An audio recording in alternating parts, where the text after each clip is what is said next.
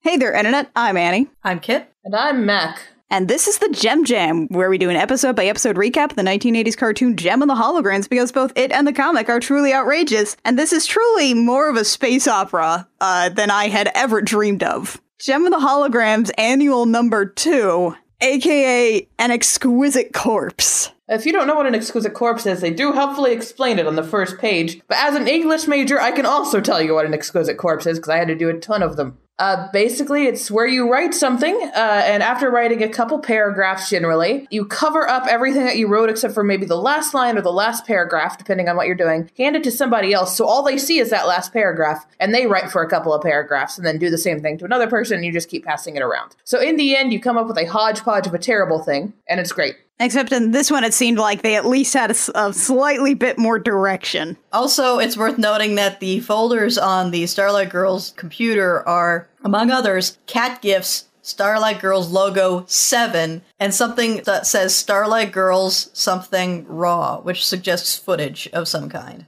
So yeah, they are officially calling themselves the Starlight Girls. Also, this is the first time that we have seen the Starlight Girls since Dark Gem. Specifically, this is the first time we've seen the Starlight Girls since they went goth in Dark Gem. We think? Did we ever see them go goth? Well, we saw them get hit by the virus, but we never saw the after effects of that. So I was still worried about the Starlight Girls 2K17, but now I'm not really worried about the Starlight Girls 2K17. So they're okay, I guess. And they're making fanfic, so they're more than okay. They're probably fine. No, like, lasting trauma or anything. Eh, Either that, or they just channeled all of their trauma into writing some uh, incredible space adventure. I also really, really appreciate that they said, I'm going to do a Kimber Stormer story and not a Stimber story. You're not a fan of that one, are you? I am old school. You p- either put a slash in there or you don't bother. None of this portmanteau, newfangled, get off my lawn. So yeah, the Starlight Girls are going to do a group story that involves a whole bunch of kissing between Kimber and Stormer. And also, they are surprisingly good at drawing comics. Don't worry about it, it's fine. So, one thing to know going ahead in this annual is that everything's written by Kelly Thompson. We've got a lot of different colors as well, and artists for every different one. So, we're going to be looking at a lot of different people and a lot of different styles uh, with the same voice, essentially. Also, our opening and closer, that is going to be our new artist on Gem. So, let's start this out with an exquisite corpse with art by uh, Giselle Lagasse and colors by Jason Millett. So, uh, the Starlight Community Center is still standing. Somehow. Despite all the events of Dark Gem, everyone seems okay. they probably had to wipe a lot of goth poetry off the walls. Uh, this is also out of canon, we should probably note. This does not take place in any specific place and time. Yeah, I think they learned their lesson with the Christmas special. And last annual, too, hinting towards Dark Gem stuff. Though that was pretty cool. This still totally happened, though. This is supposed to be the band rehearsal for the Starlight Girls, but we have no Starlight Girls. Are we are we on time? Yeah, we're on time. It's the right day. They're just late. I really like Kimberson. No, wait. I have no idea what day it is. Kimber works from home. And then they all find a comic book. Yeah, Kimber just looks over, sees this thing, and it's kind of weird that the first thing she notices is the words exquisite corpse and not that it's herself and her sisters drawn on the cover. But mostly herself. Mostly herself and her sisters drawn in space outfits, too. Yeah, because this is the cover of the annual that she's looking at. I also kind of like Kimber's like Wolverine sideburns. Like this particular haircut is a thing. I'm super into this. And it's called A Starlight Girls Exquisite Corpse Fan Comic starring Gem and the Holograms. That is a long title. Well, they are like 13 collectively. So Shane explains what an exquisite corpse is and talks about how they did it once for a fashion outfit thing. Which is actually a nice way to visually represent it without having to sort of go in and explain different literary versions. And oh god, this dress is magnificent. Woof. Now, now, Kit, you talk a lot about wanting to steal the fashions from uh Yeah, from no, this- no no, No? never, never, ever, ever, never. That is a nightmare. And it looks like the way that this one is structured is, yeah, the same sentence ends the first story that begins the next story. And Jericho's the only one who says, maybe we shouldn't just read this thing that looks a little private. And Kimber's like, but we're in it. And they open it. Like, we got this really great kind of goofy panel of them all opening the comic and like speed lines coming out of it and then all going, ooh, complete with like Jerica peeking over Shayna's shoulder. It's, it's pretty good. Like this comic does not take itself seriously at all, and I love it. So, speaking of not taking itself seriously, let's get into the first story, which is just appropriately titled Kimber. This one has art and colors by. Wow, prepare for me to mispronounce a whole bunch of names for the rest of this episode, I'm sure. MJ Barros is the both art and colors of this one. And wow, this one's intense. Pizzazz gets to be queen of the universe finally. a lot of this is backstory here and i really really love it because like all of the characters are like in black silhouettes except for their makeup clothes and hair It's really great. I especially like Blaze off to the left there, yeah she looks really good and Stormer, Stormer with her adorable hair. i really like jetta here Jetta's basically Pizzazz's war machine. everybody's got kind of a klingon thing going on here and it's really great Oh my god, shoulder pads. when are shoulder pads coming back when are shoulder pads with knives coming when can we just dress like the freaking super mario brothers movie every day Well, I mean, nothing's stopping you right now. I need to learn how to glue things onto shoulders. So, Magistrix Pizzazz took over the universe. She was powerful and much beloved. But flawed as all leaders are. And there was also a rebellion led by another music band Dressed like Sgt. Pepper's Lonely Hearts Club Band. in space. A group of renegade pop star space princesses. I really badly need Jem's jacket in this. I need a lot of this. Just this entire look is yes. Stormer's dress in particular, just the like lovely off the shoulder look with a gigantic freaking Warcraft pauldron on one shoulder. Yeah, that's good. That's my hashtag aesthetic. Yeah, I, I could have guessed that. Yeah. Also, as in all realities, Stormer and Kimber make out. Kimber, who is the youngest and fiercest of them all, made out with Stormer, who is Magistrix Pizzazz's most trusted advisor. With her heart broken by betrayal, Magistrix Pizzazz banished Stormer to a place nobody would find her ever again. And holy crap, cut out her own heart. That's metal. Look at this friggin' panel! She is crying purple tears as she holds her own heart. And that is where our story really begins. And now we cut to a pastoral scene of two lesbians running together in a field holding hands. More comics like this, please. More space lesbians, please. Stormer, I love you so much I could explode. Stormer's like, that sounds messy, but I love you too. Smooches. They make out, and then Kimber wakes up because that was a prophetic dream and she knows how to find Stormer. Oh my god, I know where Stormer is. And then we watch Kimber waking up and getting dressed in her space outfit. It's like a Han Solo belly shirt setup. It's pretty good. I'm not gonna lie, this is the kind of crap I love. Stupid belly shirts, big chunky pants, and comfy looking jackets, And of course, Aja's eating ramen. and barely awake. Kimber's like, fire up the ship. I know where Stormer is. Honey, how do you know where she is? asked Shayna, the mom. Kimber's like, I have psychic powers now. Don't worry about it. And then, with or without you, I'm going there to bring her home and make out with her until I cannot even feel my lips anymore. So they're going to the planet of lost souls. Jem says that place is no joke, but I don't know. This feels like a pretty good joke to me. Planet of Lost Souls. And it's also shrouded in mystery, so it's not as easy as just flying to the planet of lost souls. And Jim's like, oh, okay, yeah, we can, uh, we can at least like put that in the plan we already have. And Kimber's like, there's a plan. Someone tell me the plan?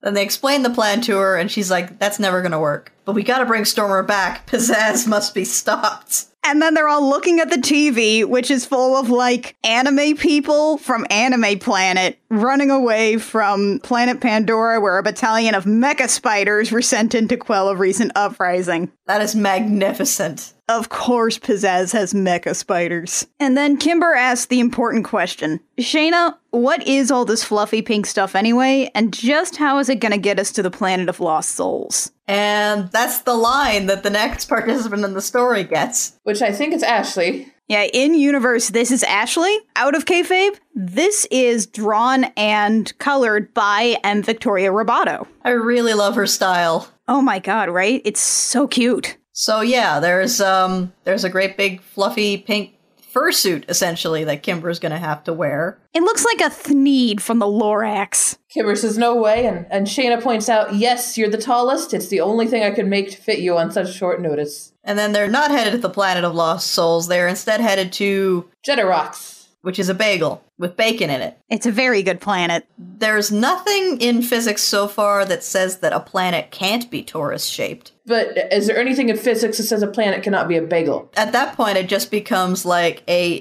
budget and fabrication problem. I don't think a giant bagel would be naturally occurring, although in an infinite universe, everything must exist. Also, it turns out this is a gladiator planet. And Aja's got this amazing Mad Max gladiator outfit. Oh, yeah. It looks super good. She's also just carrying a guitar, presumably with which to hit people. I don't think it's ever explained why Shayna, Jem, and Kimber are in costumes, and Aja's just kind of in her butt kicking outfit. But I mean, in the style of an exquisite corpse, that does kind of make sense. A lot of times with those, you'll just sort of take what you have to do and then quickly derail it into the thing you want to do. And yep, Aja is off to gladiatorialize. Gladiate. It's great. I also love this like little alien announcer dude. With his little bow tie? So he announces Aja, and then Aja whispers into his ear hole for who she wants to fight. And the announcer's like, I don't know if that's gonna be okay. And then I was just like, Yo, Jetta, get down here and fight me. And we switch to Jetta and Roxy, both with the most amazing hair. Jetta's got like a Fifth Element style unicorn horn of hair. She got a ruby rod going on. And Jetta's like, No, we're retired from the gladiator ring. And I was just like, What are you, chicken? And Jetta's like, I will fight you on the moon. If I win, you have to answer one question for me. If you win, Jim and the holograms never play again. Done, says Jetta. Meanwhile, we switch back to the other holograms, and none of them knew Aja was going to do that. So they both jump into the ring in their amazing outfits. And the rest of this is just fighting. It's a whole page of fighting. Goofy cartoon fighting. It's amazing. It's really good.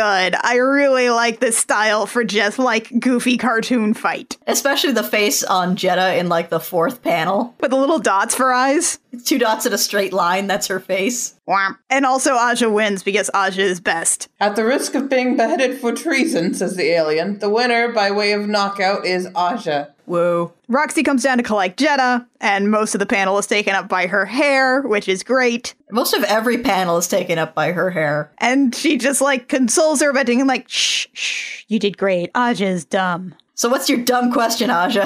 How do I solve the mystery of the planet of lost souls? They argue with each other about whether or not to tell. It was wrong to send Stormer there, so I totally want to tell. Yeah, I do too. Roxy uh, starts whispering in Aja's ear. That's our line that carries over into the next chapter. To rescue Stormer and get through the mystery surrounding the planet of lost souls, you have to. Be pure of heart and have good intentions? Seriously?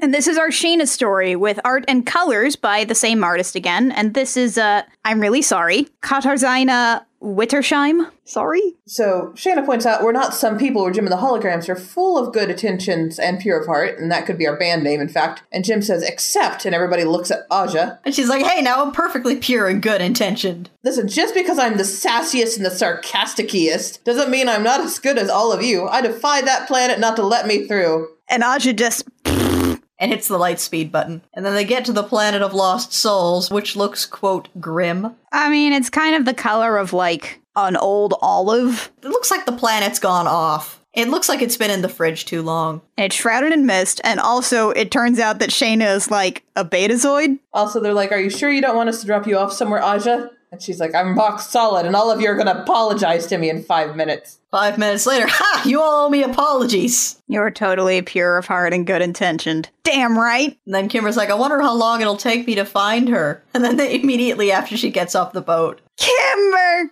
Stormer! And they run across a field to each other. Well, that was fast, says Shayna. She's got a ball and chain around her ankle. She's moving pretty fast despite that. She's had a lot of time to figure out how to move around with that thing. And then we bring her in to the space kitchen where she gets a nice cozy blanket and some tea. As she deserves. And they explain that, you know, having Pizzazz in charge of the universe totally sucks now. Yeah, it's gotten really bad. It's almost like like she doesn't have a heart. And they're like, okay, so where's her heart? Maybe we can, like, put it back. And Shane is like, huh, she's got this huge ball and chain around her ankle. I wonder. And Shayna, being a bazoid, is an empath, and it's like I can sense a heart in there. Yeah, there's totally a heart in that. Yeah, it's a heart. It's a bazoid thing. Don't worry about it. And then Shane is like, okay, so let's fix this by giving Pizzazz her heart back. One painful hour later, oh god, she's got a bandage around her ankle. They took a hacksaw to that thing. That went horribly wrong. I thought we had space technology for this. Nope, hacksaw. So they're trying to figure out how to open up the ball, and Aja offers that she can just nuke it from space. No. Asha really wants to nuke something from space. I think it wants Stormer's tears, her regret. And then Stormer's like, I can't just cry on demand. And I really like this scene because they all just sort of empathize with Pizzazz. Yeah, it's it's really cute. And then she cries on the ball and it cracks open. It just pops open like an egg, Yeah, and then the heart pops out like Zelda style like an actual freaking heart. and then disintegrates. And that's our carryover line. And then we get into the last story, which is Gem. And this is art and colors by, again, sorry, Savannah Ganacho. Sorry.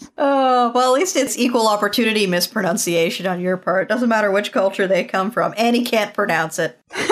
It's true, I'm terrible. Pizzazz's heart is crumbled to ash. And Kimber says, How are we supposed to put it back inside Pizzazz when it's crumbled to ashes and worthless? And she just like folds her arms and glares at everybody who is just sort of hanging out and has no idea. I also love that Kimber is wearing Nightcrawler's costume. That's what it is. I've been trying to figure out what it reminded me of. We need to put on a show, and Aja, we need everyone to hear it. And I was like, no offense, Jay, but I don't think now's the time for a show or for music. Wrong, Aja! We always need music, and I think right now is when we need it more than ever. It's one of the only things that can move the soul, maybe even save the soul, and maybe even regrow a heart. And for us, for this universe, nothing less will do. I like how the fact that nobody knows anything about Gem means that the Starlight Girls have basically fabricated a personality for her. They decided that she's the leader who makes speeches and stuff. Jem is constantly falling apart at the seams, frankly. But nobody knows that about her, especially not the Starlight Girls. So, as far as they're concerned, she's the leader archetype. Well, I mean, Aja does machines. Also, Shayna then says, Hell yeah, to the speech. And Kimber goes, Oh my god, Shayna cussed. This is serious. Oh, 14 year olds. So they are actually just going to friggin' like planet Pizzazz. Uh, it is painfully close to Pizzazz's actual current location. They're all definitely getting arrested, and Shane has decided not to cuss again right before they go out to an incredible show. She's like, darn it. They're broadcasting as far out as they can get. Here we friggin' go. So they step outside and they start singing, and we finally get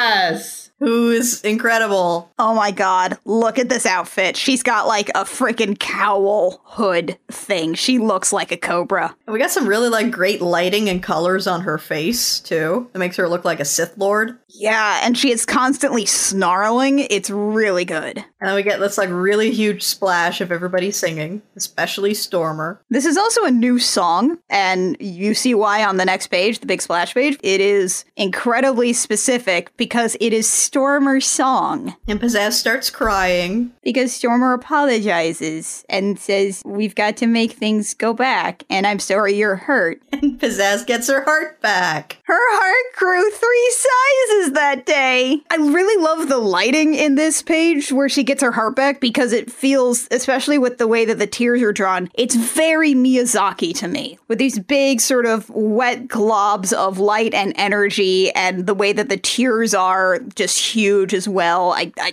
I really like it. And the next page, we get both the holograms and the misfits being like, everything's gonna be fine now. And I really, really, really love Blaze's like anti gravity space joker. Also, Clash is here, and she doesn't have any lines. She's not a real misfit. It's fine. I like how the misfits are all just like, this was really creepy and weird. I'm glad we're done with this. Those mecha spiders were like terrible. In a world far, far away, there lived a girl that wanted to rule the universe, and with her shiny new heart, she did just that, and everyone lived mostly happily ever after. Pizzazz just gets to be loved. And then we cut back to the holograms all reading the comic, and Kimber's like, this is the best comic book ever made. I really like in these pages, and especially the last couple of ones in this issue, the the posing in particular. Like everybody's visual language is really good in this. And then on the next page, we get like the Starlight Girls Scooby Dooing through the door, and then Bonnie runs in. Let's find out if they liked it. Bonnie, no! Hi, Jerica! Hi, Kimber! Hi, Shayna! Hi, Aja! Did you read my story? I helped out with a story about you, Kimber. I did it with Becky. Becky, come on! I love these girls. And then Aja immediately picks up on the fact that Ashley did the Aja story with all the punching. She's like, I thought you'd like beating up Jetta. I do. I really, really do. And I guess they all took a class together and read about exquisite corpse stories, and they just sort of wanted to do it their own way. And they're like, you guys have to rehearse now, though. Seriously.